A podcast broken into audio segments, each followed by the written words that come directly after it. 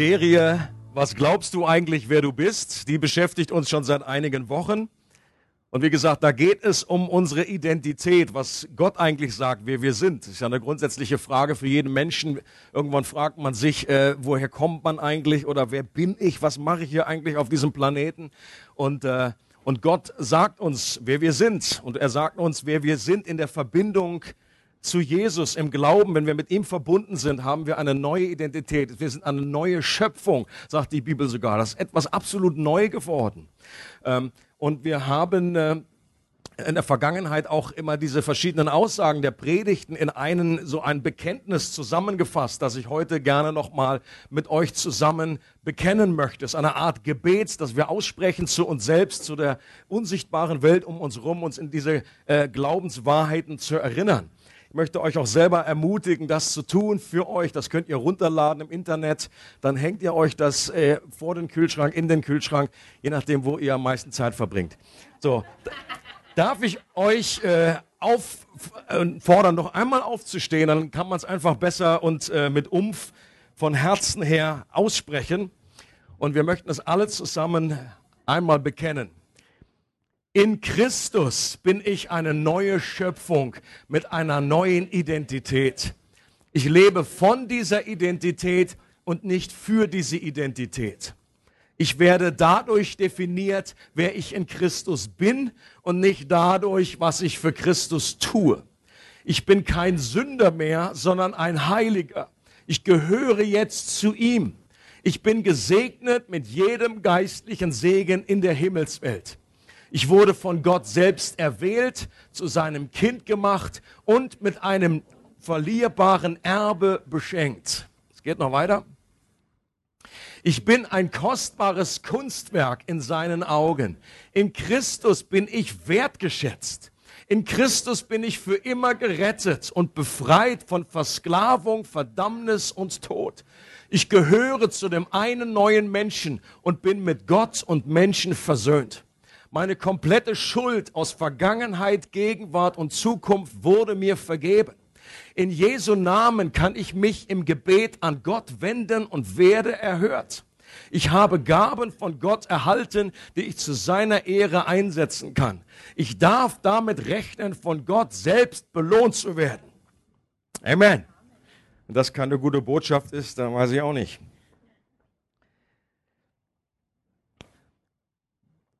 Wie schon gehört, heute geht es um dieses äh, Thema Ich bin stark. Und dazu schauen wir uns einen Bibelvers, äh, Bibelabschnitt an in Epheser 6, Verse 10 bis 12 und dann noch Vers 18. Da heißt es, schließlich werdet stark im Herrn und in der Macht seiner Stärke. Zieht die ganze Waffenrüstung Gottes an, damit ihr gegen die Listen des Teufels bestehen könnt. Denn unser Kampf ist nicht gegen Fleisch und Blut, sondern gegen die Gewalten, gegen die Mächte, gegen die Weltbeherrscher dieser Finsternis, gegen die geistigen Mächte der Bosheit in der Himmelswelt. Deshalb ergreift die ganze Waffenrüstung Gottes, damit ihr an dem bösen Tag widerstehen und wenn ihr alles ausgerichtet habt, stehen bleiben könnt. Mit allem Gebet und Flehen betet zu, zu jeder Zeit im Geist. Watchman Nee war ein chinesischer Christ, der hat ein kleines interessantes Büchlein geschrieben mit dem Titel Sitzen, Wandeln, Stehen. Und äh, dieses kleine Büchlein beschreibt eigentlich den Epheserbrief und gibt äh, in ganz knackiger, kurzer Form eigentlich einen Überblick oder eine Inhaltsangabe von diesem Epheserbrief. Er hat es in drei Abschnitte unterteilt. Der erste ist eben Sitzen, der zweite ist Wandeln und der dritte Stehen. Und ich finde das sehr, sehr hilfreich, um den Epheserbrief eigentlich durch so eine simple Art und Weise zusammenzufassen. Ähm, in, in Kapitel 2 heißt es nämlich, dass äh, Gott uns hat mitsitzen lassen lassen in der Himmelswelt, in Christus. Das ist unsere Identität. Und dann heißt es ab Kapitel 4, dass wir jetzt gemäß unserer Berufung, gemäß dieser neuen Identität wandeln sollen. Das heißt, wir sollen das ausleben in unserem Alltag. Und der letzte Abschnitt, der, da, ist, da wird vier, mindestens viermal erwähnt in Kapitel 6, dass wir jetzt stehen sollen. Oder auch widerstehen sollen. Und das bedeutet, dass, dass wir äh, standhaft sind und dass diese Identität immer wieder angegriffen wird und dass wir es dass wir da, dass da um einen Kampf geht. Und das ist auch dieser erste Gedanke. Es ist Krieg. Schließlich heißt es in diesem Vers, den wir gelesen haben, schließlich werdet stark im Herrn und in der Macht seiner Stärke. Und dieses schließlich, das ist nicht nur so ein Anhängsel, so nach dem Motto PS, äh, jetzt noch, noch irgendwie noch ein Gedanke. Nein, ich glaube, das bedeutet mehr, man kann auch übersetzen, es ist von nun an, in der verbleibenden Zeit, die wir auf der Erde leben, seid euch bewusst. Das bedeutet schließlich, bedeutet seid euch bewusst, dass wir in einem Kriegszustand leben.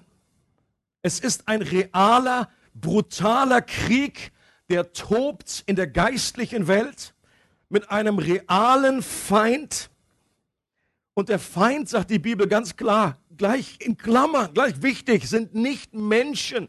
Es geht nicht gegen Fleisch und Blut, sondern es sind Gewalten und Mächte unsichtbare Weltbeherrscher der Finsternis, Mächte der Bosheit in der Himmelswelt. Das ist so wichtig, dass man das immer wieder dazu erwähnt. So oft denken wir, oh, das sind Menschen, die uns irgendwie etwas Böses wollen. Oder auch in der, in der Vergangenheit ist es, ist es auch vorgekommen, dass dann irgendwie gegen Menschen vorgegangen wird, auch im Namen äh, Gottes. Das ist eine furchtbare Verirrung.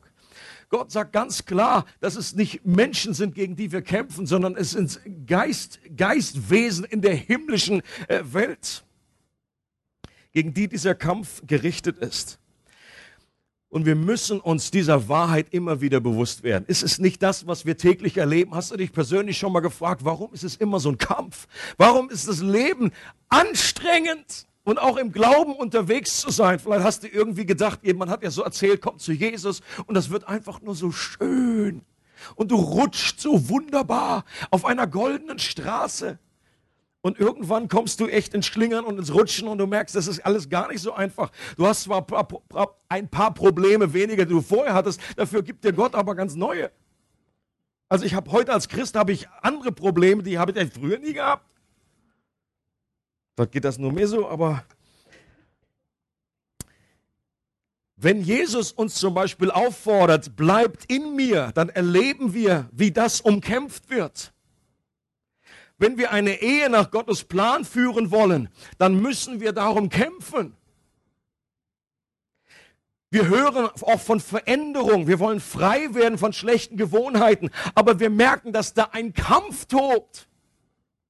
Gut, das kann man einerseits erklären mit einer grundsätzlichen Trägheit, die wir als Mensch so haben. Ich meine, jeder, ob du glaubst oder nicht, wenn du ins Fitnessstudio gibst, das ist, äh, gehst, das ist immer ein gewisser Kampf. Aber ich spreche auch von anderen Gewohnheiten oder ein, ein, dieser geistlichen Dimension im Glauben. Wenn wir Gemeinde Jesu Christi bauen wollen, dann ist das nicht nur harte, echte Arbeit, sondern auch Kampf, gerade in den Beziehungen. Wir sollen einander lieben, den anderen höher achten als uns selbst, in Einheit miteinander leben und wir erleben, wie diese Ziele bei jedem Schritt attackiert werden. Der Teufel ist ständig dabei, die Einheit in einer Gemeinde zu zerstören, Samen von Zweifel, Minderwertigkeit, Ablehnung auszusäen. Er benutzt falsche Lehren und falsche Betonungen, um die Glaubwürdigkeit des Wortes Gottes zu untergraben. Er klagt uns ständig an und sagt, du bist nix, du bist Identität, Identität, du bist eine Pfeife. Also der, der Teufel hat, der hat eine andere Liste, die er uns ständig vorliest. Und wenn das nicht in deinem Kühlschrank hängt, dann wird er schon irgendwie kommen und es ständig einsöseln. Du Große, du bist, du bist super stark. Du bist eine Pfeife, dich braucht keiner. Und wir müssen dem etwas entgegensetzen. Er stellt unsere Identität in Frage, versucht Hoffnungslosigkeit über uns zu schütten. Oder er will uns über die Klippe schieben, indem er uns stolz macht. Ich beobachte manchmal in gewissen Vereinen, im Tennisverein oder so, scheint es im Vergleich zur Gemeinde oft harmonischer. Schon mal aufgefallen, ich weiß nicht, wer im Verein irgendwo ist. Da ist irgendwie manchmal so äh, oberflächlich betrachtet, scheint es da manchmal irgendwie äh, harmonischer zuzugehen, aber dafür gibt es auch eine biblische Erklärung. Der Tennisverein ist nicht im Zielfernrohr des Teufels. Macht das Sinn? Der Tennisverein oder irgendein anderer Hühnerzüchterverein, der trägt nicht dazu bei, dass das Reich Gottes ausgebreitet wird. Und damit bin ich jetzt nicht gegen Tennis oder Hühner. Ich sage nur, das ist nicht die Aufgabe. Das Einzige, was das Reich Gottes ausbreitet auf dieser Welt, ist Gemeinde Jesu Christi. Und weil der Teufel Gott hasst und alles hasst, was Gott liebt und damit die Gemeinde, seine Braut, hasst er die Gemeinde und er hasst jeden einzelnen Christen, der Jesus nachfolgt. Und Leute, das müssen wir wissen, das müssen wir realisieren. Jesus hat an den Teufel geglaubt, auch wenn das heute nicht mehr so in ist, nicht mehr so hip. Selbst viele Theologen haben sich davon verabschiedet und sagen, pff, also, die unsichtbare Welt, hallo, das ist doch unsichtbar. Ja, toll, das weiß ich auch. Aber trotzdem ist sie real. Und diese Mächte, die sind nicht fair, sie sind nicht barmherzig, Sie nutzen nicht, äh, sie, sie nutzen unsere Schwachheiten und äh, sie treten gnadenlos nach, wenn wir auf dem Boden liegen, wenn wir Mängel haben. Der Teufel hält sich nicht an die Genfer Konvention. Und es hilft auch nichts, wenn wir den Kopf in den Sand stecken und sagen, bin gar nicht da, bin nicht zu Hause.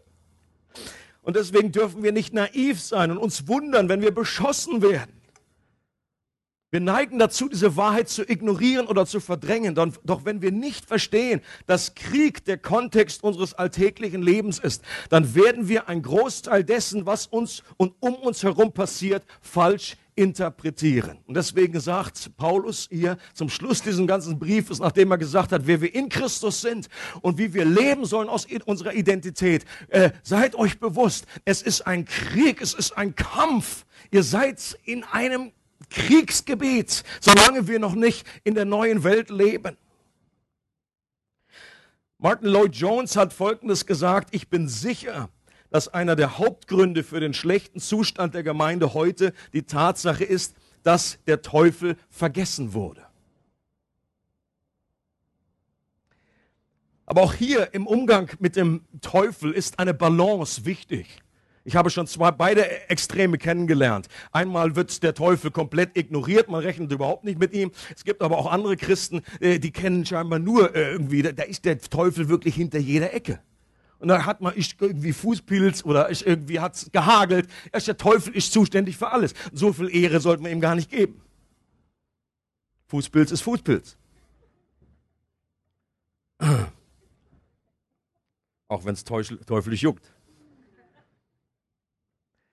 Und C.S. Lewis hat das gut äh, zusammengebracht, diese, diese Imbalance. Er hat gesagt, es gibt zwei Irrtümer über den Teufel, äh, in die das Menschengeschlecht leicht verfällt. Sie widersprechen sich und haben doch dieselbe Auswirkung. Der eine ist, ihre Existenz überhaupt zu leugnen.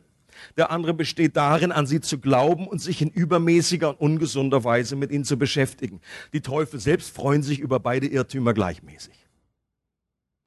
Und wer, wer, ein gutes Buch ist Dienstanweisung an einen Unterteufel. Wer, wer, sich mit dieser Thematik etwas beschäftigen möchte, ist einfach klasse geschrieben in so einer Art Zwiegespräch zwischen dem Oberteufel und einem Unterdämonen. Äh, und da kannst du so viel über die Strategien des Feindes äh, lernen äh, von C.S. Lewis. Dienstanweisung an einen Unterteufel ist hervorragend.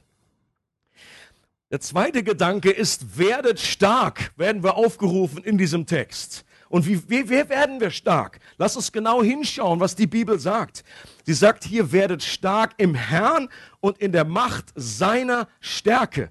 Und der erste wichtige Gedanke daraus ist, äh, dass es hier nicht um menschliche Stärke geht.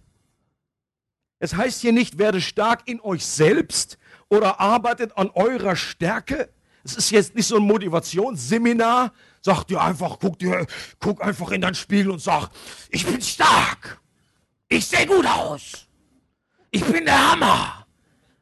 Das ist nicht das Evangelium, das ist Quatsch. Das hilft fünf Minuten, bis du aus dem Lift unten raus bist und dann ist wieder vorbei.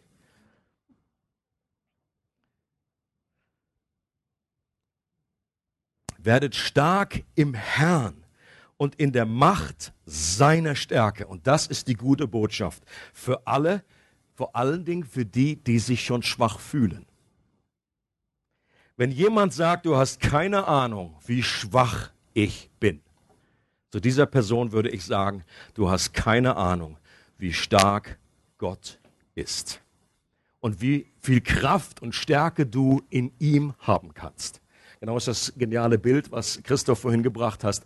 Äh, äh, wenn der, der Arbeiter oder wenn Christoph da in diesem Ding sitzt, es macht absolut keinen Unterschied, ob er sich selber total stark fühlt, fit fühlt, gerade aus dem Fitnessstudio kommt oder vielleicht gerade eine Erkältung schiebt und total die Nase läuft. Das Ding ist immer gleich stark. Es ist diese Power von diesem Überbagger. Und von daher stimmt diese Parallele schon, dass Gott vergleichbar damit ist. Unsere Kraft, unsere Stärke ist in ihm. Und das biblische Paradox ist, dass menschliche Schwäche nicht nur akzeptabel, sondern die Voraussetzung ist, überhaupt in der göttlichen Armee aufgenommen werden. Aufgenommen zu werden.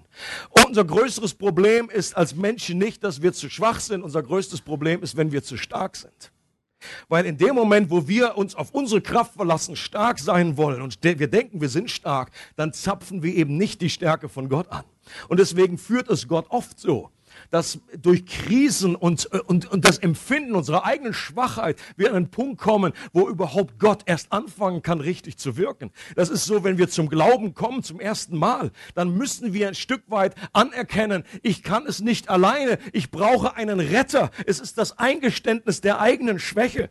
Und das hört nicht einfach dann auf in dem Moment, wo wir zum Glauben kommen, sondern Gott führt uns tiefer und tiefer und tiefer in diese Realität hinein, bis Paulus dann sagen konnte, äh, ich rühme rühme mich jetzt meiner Schwäche, sagt Paulus. Und der hatte nun einiges vorzuweisen an menschlichen Fähigkeiten und Leistungen, was der alles konnte und äh, was der alles sprechen konnte. Und er zählt er vorher alles auf, die Liste. Und dann irgendwann kommt er an den Punkt und sagt, das ist alles Quatsch, das ist alles Mist im Vergleich. Ich möchte mich nicht dieser Sachen rühmen, meiner tollen äh, Titelchen und wie viele Sprachen ich spreche und was ich alles drauf habe, sondern ich möchte mich meiner Schwäche rühmen, weil dann die Kraft Christi bei mir wohnt. Und das ist so gut zu wissen. Und deswegen fühl, wenn du dich schwach fühlst, dann bist du am besten qualifiziert. Für alle, die sagen, hey, Schwäche, das kenne ich nicht. Ich, äh, ich, ich fühle mich gut, ich fühle mich stark. Dann ist vielleicht das größere Hindernis dafür, dass du Gottes Kraft in deinem Leben erlebst. Erinnert euch an diese komische Strategie, die Gideon erlebt hat. Da heißt es Gideon, das war es im Buch Richter im Alten Testament, und, und, und ein Engel erscheint Gideon und dann sagt er ihm erstmal, äh, du streitbarer Held. Und Gideon, hä? Der, der hat sich gerade versteckt, der hatte total Schiss in der Hose vor den Medianitern und er hat sich versteckt und dann kommt der Engel und sagt, du tapferer Krieger. Und ich glaube, der hätte am liebsten gesagt, Brille, Vielmann.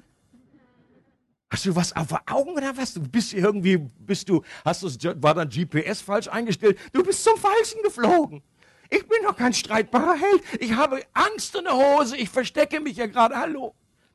Aber Gott wusste schon, er ist ein streitbarer Held. Warum? An anderer Stelle heißt es in Joel, der Schwache spreche, ich bin stark. In Gott bist du stark. Und dann hat sich das auch bewahrheitet später. Gideon wurde benutzt, um die Midianiter zu besiegen, die Feinde, die damals da waren. Und wie hat Gott das gemacht? Die Armee, die damals, äh, die sie aufgeboten hatten, die waren 32.000 Mann. Und Gideon hat schon gesagt, okay, mit denen, also das war im Vergleich zu den anderen auch schon gering, aber er hat gesagt, okay, das, irgendwie werden wir das schaffen. Und dann kommt Gott und sagt, zu viele, sind zu viele. Gideon, ha? Wie zu viele? Ich bin ja gerade am Telefon, ich hole noch andere irgendwie aus den anderen Ländern. Zu viele? Gott, Brille, Vielmann. Und er sagt, reduzieren. Und dann wurde sie einmal reduziert, die Armee, dann waren es 10.000. Und, und Gideon hat bestimmt gedacht, okay, also das reicht. Und Gott sagt, zu viele. Ich so, was? Und letztendlich wurde die Armee reduziert von 32.000 auf 300 People. Und Gott war sich völlig bewusst, was er da tut. Er hat nämlich gesagt, wenn ihr gewinnt mit den 32.000, kriege hinterher nicht ich die Ehre, weil ihr sagt, wir haben das selber geschafft durch unsere eigene Kraft. Und das Prinzip, das setzt sich in unserem Leben immer und immer wieder durch. Da, wo wir denken, boah, das, brauch, das kann ich selber, da brauche ich kein nicht Gebet, da brauche ich kein Glauben, brauche ich kein Gebet, das schaffe ich selber. Gott wird dich an den Punkt führen, wo du einfach es nicht alleine schaffst. wo du Gebet brauchst, wo du an eine Mauer fährst. Und genau das ist keine letztendliche Krise und Niederlage, sondern das ist der Durchgang, die Möglichkeit, um Gottes Kraft in deinem Leben zu erleben. Und wie werden wir stark im Herrn und in der Macht seiner Stärke? Da heißt es im nächsten Vers, deshalb ergreift die ganze Waffenrüstung Gottes ergreift die ganze Waffenrüstung Gottes. Und indem wir diese Waffenrüstung anziehen, die Gott uns zur Verfügung stellt, werden wir stark. Here we are. Und diese Waffenrüstung stellt Gott seiner Armee der Erlösten zur Verfügung. Und wenn wir uns, wir werden jetzt nicht im Detail diese ganze Waffenrüstung anschauen, aber es ist interessant zu beobachten, letztendlich sind diese verschiedenen Teile der Waffenrüstung unterschiedliche Eigenschaften von Jesus selbst und Anteile der Erlösung. Es ist Wahrheit, es ist Gerechtigkeit, es ist Hoffnung, Frieden, Glauben, das Wort Gottes. Letztendlich beschreibt es genau das zusammenfassend, was wir in dieser ganzen Serie jetzt ein Gottesdienst nach dem anderen durchgegangen sind. Ich bin heilig, ich bin gerecht. Es ist der Panzer der Gerechtigkeit. Ich bin mit Jesus verbunden. Ich habe einen Glaubensschild. Ich bin gerettet. Das ist der Helm dieses Heils. Das ist die Identität, die wir haben in Christus. Und wenn wir diese unterschiedlichen Teile der Waffenrüstung anziehen, dann ziehen wir damit letztendlich Christus selbst an. Wir umgeben uns mit Christus, dem großen Kriegsherrn, der stark ist, wie sich Christoph in den Bagger hineingesetzt hat. Christoph, Christ, Christus, ja, äh, kleiner freudscher Versprecher, Christoph, Christus, sehr ähnlich. Christoph war im Bagger, wie wir heute in Christus sein sollen. Und wenn der Bagger einfach neben dir steht, ist das super, der steht dir komplett zur Verfügung. Nur wenn du da nicht drin sitzt, bringt dir das alles nichts. Du wirst nichts bewegen, du wirst keinen Hügel bewegen. Und wir müssen, deswegen ist die Aufforderung an uns, die Kraft kommt nicht von uns, aber wir müssen schon aktiv einen Schritt hinein machen in diese Realität. Wir sollen diese Waffenrüstung bewusst anziehen. Das ist unser Auftrag. Das ist dein und mein Auftrag.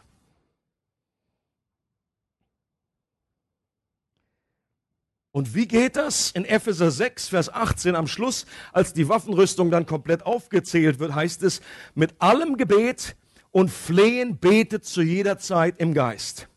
Gebet ist nicht der siebte Teil der Waffenrüstung, sondern beschreibt die Art, wie wir die Waffenrüstung anziehen, wie wir stark in dem Herrn und in der Macht seiner Stärke sein können. Und ein, also Gebet ist, die, ist hier die Voraussetzung. Gebet als Beziehung, als Kommunikation mit Gott. Und es ist interessant, dass diese, diese drei Begriffe Stärke, Macht und Kraft, die hier erwähnt werden, seid stark in dem Herrn, in der Macht seiner Stärke. Das ist dieselben drei griechischen Begriffe, die im Kapitel 1, Vers 19 benutzt werden. Und da heißt es, äh, äh, betet, dass Gott euch die Augen öffnet, damit ihr erkennt, wie groß die Stach, die Stärke, der, der Kraft seiner Macht ist. Ich mache einfach ein neues Wort draus. Stacht.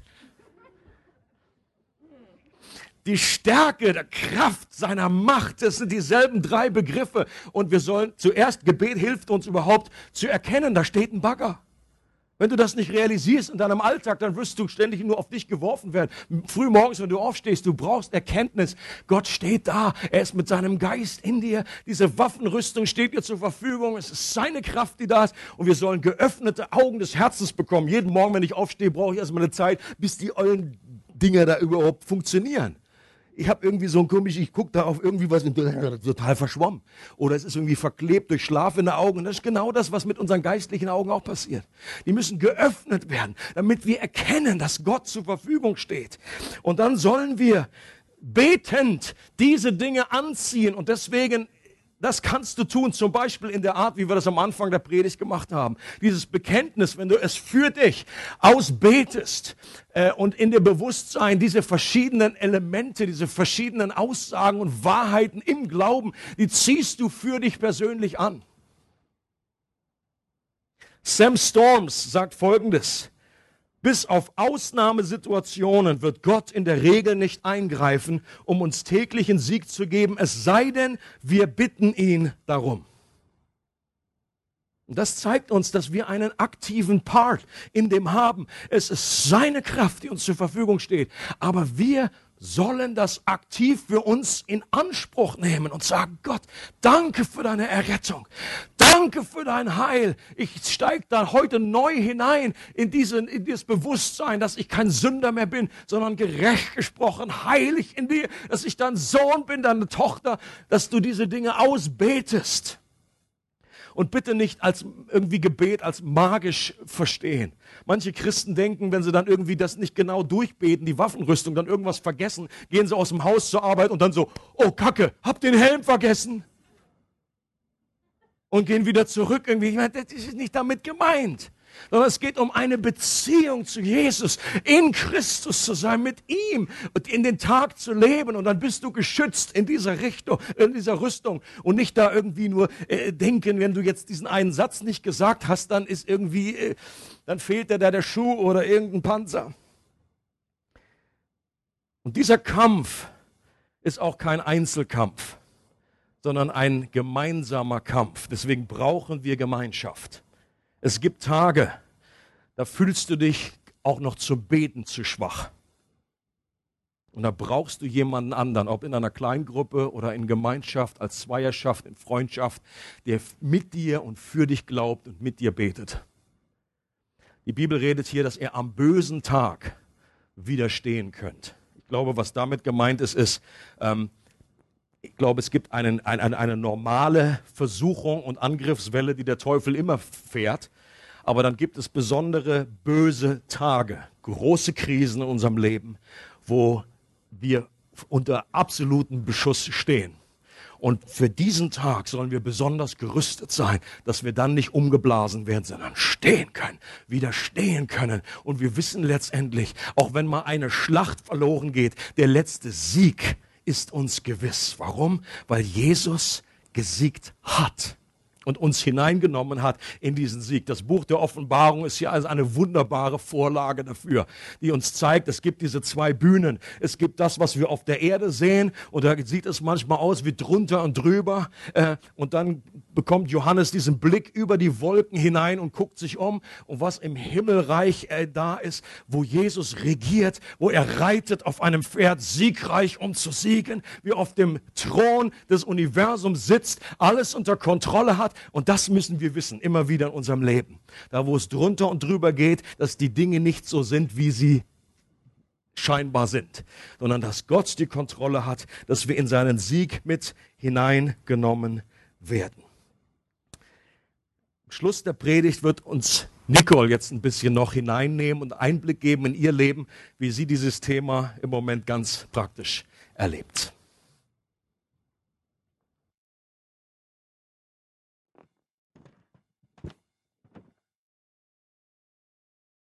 Okay, ähm, mein Herz schlägt bis hierhin. Ich möchte euch von einer aktuellen Situation erzählen aus meinem Leben, weil ich stand mitten in einem Kampf. Und zwar seit einigen Wochen, seit einigen Monaten. Und ähm, ich möchte das mit euch teilen, weil ihr meine Gemeindefamilie sind, weil ich ein Teil bin von dieser Gemeinde, aber weil ich auch ähm, als Teil von der geistlichen Leiterschaft von der Gemeinde in den letzten Wochen sehr wenig spürbar bin von euch und ich möchte das euch auch sagen, um was es geht. Ich weiß, dass in der unsichtbaren Welt ein Kampf tobt und zwar massiv. Und ich weiß, dass das, wo wir hier sehen, auf dieser Welt eigentlich wirklich die Machenschaften vom Teufel sind, weil auch der Ursprung ist von allem Bösen. Überall, wo Zerbruch ist, Krankheit, ähm, Angst, Depression, ähm, sonstige Schwierigkeiten. Der Ursprung von allem Bösen ist der Teufel. Im Himmel wird es das alles mal nicht geben. Und ähm, oh Gott, okay, ich, Markus und ich, wir sind im September 25 Jahre geheiratet und wir stecken in einer massiven Ehekrise. Es ist so, ähm, dass er vor 14 Wochen ausgezogen ist Und ich stand eigentlich vor der Scherbe von meinem Leben. Ähm, das ist die größte Tragödie, die ich bis jetzt erlebt habe in meinem Leben. Und Gott hat mir ein Bild gegeben, wie er das gerade so sieht, wo mir sehr, ähm, wo mir sehr geholfen hat, zu wissen, wo ich stand und was, was, was die nächsten Schritte sind. Und ähm, er hat so gezeigt, wie, wie ich, ich stand so in einem, in einem Niemandsland, das ist nicht wirklich ein schönes Bild, ich stand so in einem Niemandsland, so einem Ödland, hinter mir ist eine blühende Stadt und vor mir ist das Neue noch nicht sichtbar. Also das Alte, irgendetwas ist vergangen, das Alte ist vergangen, aber das Neue ist noch nicht sichtbar. Und ich bin jetzt dort auf dem Land, auf dem Niemandsland und mit, mit, mit offenen Händen und ich habe eigentlich nichts mehr in der Hand. Ich habe es nicht mehr im Griff. Ich bin nicht mehr stark. Ähm, aber in Christus bin ich Und ich, ich ähm, merke so, dass Gott mich wirklich herausfordert, wirklich auch im Glauben, das Schild vom Glauben in die Hand zu nehmen. Und wirklich zu glauben, Glauben heißt ja eigentlich, ihm zu vertrauen, dass er wirklich gut ist. Zu vertrauen, dass er zu seinen Verheißungen steht. Wirklich zu vertrauen, dass er gute Pläne für mein Leben hat. Und dass er zu einem Ehebund steht. Und dass er zu uns steht. Und dort stand ich jetzt. Ich weiß, es gibt eine größere Realität als das, was im Moment in meiner Familie passiert. Wir beten im unser Vater, dass sein Wille soll geschehen im Himmel wie auf Erde. Ich finde, im Englischen ähm, hat es noch eine größere Aussage. Es soll sein Wille geschehen on earth, as it is in heaven. Also unsere Aufgabe ist es, den Himmel auf die Erde zu ziehen. Das ist, das ist, mein, das ist meine Leidenschaft, für das lebe ich. Für das sind wir gerufen und das ist ein Kampf. Aber er möchte sein Reich voranbringen. Er möchte, dass wir den Himmel auf die Erde ziehen und auf die, auf die Erde bringen. Ein ganz konkretes Beispiel zu glauben, dass, dass Gott jetzt wirklich in Kontrolle ist, ähm, hat er mir durch eine liebe Freundin von mir ähm, gezeigt. Und zwar redet er zu ihr immer wieder durch prophetische Bilder. Prophetische Bilder sind eigentlich nichts anderes als das, was der Wolfi gerade gesagt hat. Wir stecken den Kopf durch die Wolken und schauen mal umeinander. Und schauen, was Gott gerade am Machen ist oder was er noch tun wird. Das ist Prophetie, das sind prophetische Bilder. Und so ein Bild hat sie mir für uns gegeben. Äh, vor Wochen zurück, wo sie für uns betet hat, ähm, für sich allein, hat sie gesehen, wie ein weißes und ein schwarzes Pferd im Galopp aufeinander zurennen. Kurz bevor sie aufeinander getroffen sind, ist das schwarze Pferd mit den Vorderläufen eingebrochen. Es ist relativ einfach zum interpretieren, das Bild. Das weiße Pferd steht für das Königreich, steht für Gott. Steht dafür, dass Jesus der Sieger ist und dass die finstere Macht einbricht und keine Macht mehr hat über uns. Ähm, das hat schon mal sehr viel Mut gegeben. Das ist, ähm, es gibt einfach eine andere Dimension, oder? Also, mein, der Schmerz ist der gleich, aber wenn ich auf Gott schaue und, das Bild in mir trage, weiß ich, er wird's, er wird's machen. Er ist der Sieger. Als ich letzte Woche mit ihr wieder am Spazieren war, habe ich ihr von einer Sache erzählt, die mir Gott aufs Herz gelegt hat, die ich die letzten Wochen durchgezogen habe. Und ich wusste, er, ähm, er möchte das von mir. Ich habe das gemacht und ich habe ihr dann so erzählt, ja, ich glaube, es hat nichts gebracht. In der sichtbaren Welt einmal hat es nichts gebracht. Ich sehe nichts, ja, ich habe zwar gemeint, ich habe Gott gehört und ich habe es gemacht und aber ich glaube, es hat nichts gebracht. Mal schauen, weiß es nicht. In dem Moment hat sie ein Bild bekommen. Sie hat nicht mehr an, das Schwarz, an die Rösser gedacht und so. Aber plötzlich hat sie das schwarze Pferd gesehen und hat gesehen, wie die Vorderläufe stark werden. Wie das schwarze Pferd plötzlich wieder Macht bekommt und probiert aufzustehen. Wir sind dann weitergelaufen, sie hat mir es noch nicht gesagt, sie hat es wirklich mal prüfen und so und dann ist es einfach nicht weggegangen und dann hat sie mir das erzählt.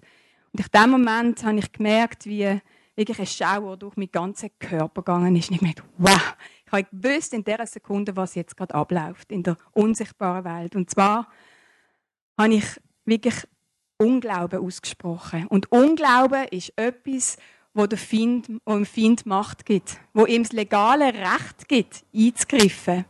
Und da, der Unglauben hat ihm wieder Kraft gegeben. Und ich dachte, das ist so eine Dimension, ist mir so nicht bewusst, dass das weiß ich irgendwo im Kopf, aber wenn man das erlebt und hört, es ist echt stark gewesen. ich habe gemerkt, ähm, wenn ich Unglauben ausspreche, mache ich mir eins mit dem Vater von aller Lug. Und der Vater von aller Lug, von allen Lügen, wo alles verdrüllt, das ist Satan. Das ist der, der Teufel, wo, wo im Paradies gesagt hat zu den Menschen, sollte Gott gesagt haben, das. Also er stellt in Frage, was Gott mir zugesprochen hat. Das ist Unglauben. Und in dem Moment habe ich mich wie eins gemacht ähm, mit ihm. Das ist so, pang, wow, jetzt, was mache ich? Ich habe gemerkt, obwohl das eine heftige Lektion war, ähm, dass ich eigentlich begeistert war über das, was jetzt gerade abgeht. Weil erstens, Gott hat mir Einblick gegeben in die unsichtbare Welt. Er Hat mir gezeigt, was gerade abläuft.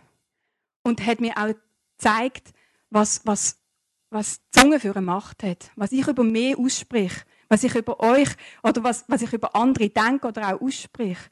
Was ich über mein Leben ausspreche oder über unsere Ehe ausspreche, das hat Macht. Das, was ich Glaube in meinem Herzen trage und Ausdruck gebe, das hat Macht, das hat Einfluss.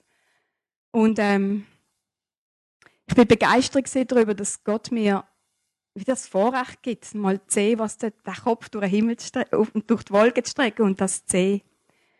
Aber auch, dass die Kraft von der Buß, von der Umkehr und von der Vergebung Satan sofort wieder lässt, entmachtet sein. Sofort. In dem Moment ist er wieder eingebrochen, als ich das gemacht habe. Und ähm, das ist für mich auch so eine Dimension, wo, uns, wo wir vielleicht alle wissen, wo wir lesen und so, um Vergebung und Pipapo. Aber, aber es ist wirklich Wahrheit, es ist Realität, es hat eine Kraft, es hat eine Macht.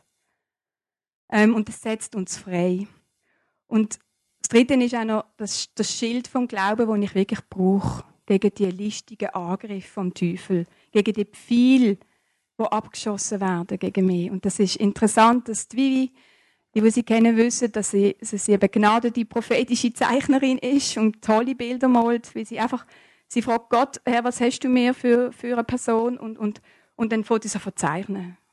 Und sie hat mir Wochen vorher, wo das irgendwie gar noch nicht war, hat sie mir gezeichnet, wirklich unter einer Glaskuppe wo alles viel abprallen und wie Gott mein Herz in der Hand hat. Und wenn ich das jetzt anschaue, denke ich so, wow, es ist einfach, ähm, es ist etwas Größeres, es ist eine Realität, wo ich daran glaube und wo mir meinem Leben jetzt Kraft gibt. Und das ist der Glaube, wo, wo, wo, wo jetzt bleibt. Und ähm, es ist auch, also das ist das eine, aber es ist auch ja, also ich, ich brauche euch, ich brauche eure Gebet. Und für die, die jetzt irgendwo sich angesprochen fühlen und auch ähm, nicht einfach jetzt irgendwie am Oben, vorher, ähm, oben bevor man ins Bett geht und sagt, ja, ich denke noch schnell an Nicole oder so, sondern mehr, wo wirklich spüren, hey, ich möchte, ich möchte von der geistlichen Welt, ich möchte von Gott für, für das einstehen, für die Ehe und, und ähm, für das, was jetzt abgeht, dann äh, dürfen die gerne auf mich zukommen und ähm, ja, wenn ihr noch etwas wollt wissen oder so. Aber, aber ihr fühlt euch frei. Es ist nicht ein Muss, aber ich merke, ich brauche Gebet. Ich brauche euch, wo, wo uns einfach da durchtragen durch das. Ich möchte jetzt für uns alle, für geöffnete Augen beten. Dass wir wirklich die Dimension vom Glauben, dass die, dass die Dimension irgendwo fassbarer wird für uns. Echter, grösser, lebendiger. Und ähm, wir werden nach, nach dem Gebet einfach auch noch Zeit haben. Können, wenn Einzelne sich wirklich jetzt auch angesprochen fühlen und sagen, ich brauche ich brauch die und die Waffenrüstung, ich brauche den Helm, ich, ich fühle mich abgeschossen, ich fühle mich angeschossen, ich fühle mich verwundet. Hey, betet, betet, lasst für euch beten. Es ist wirklich eine Kraft und, eine, und ähm, eine Ressource, die nur wir haben. ähm, sind, ihr könnt führen kommen, ihr könnt auch äh, einfach, wo ihr sind, füreinander einstehen.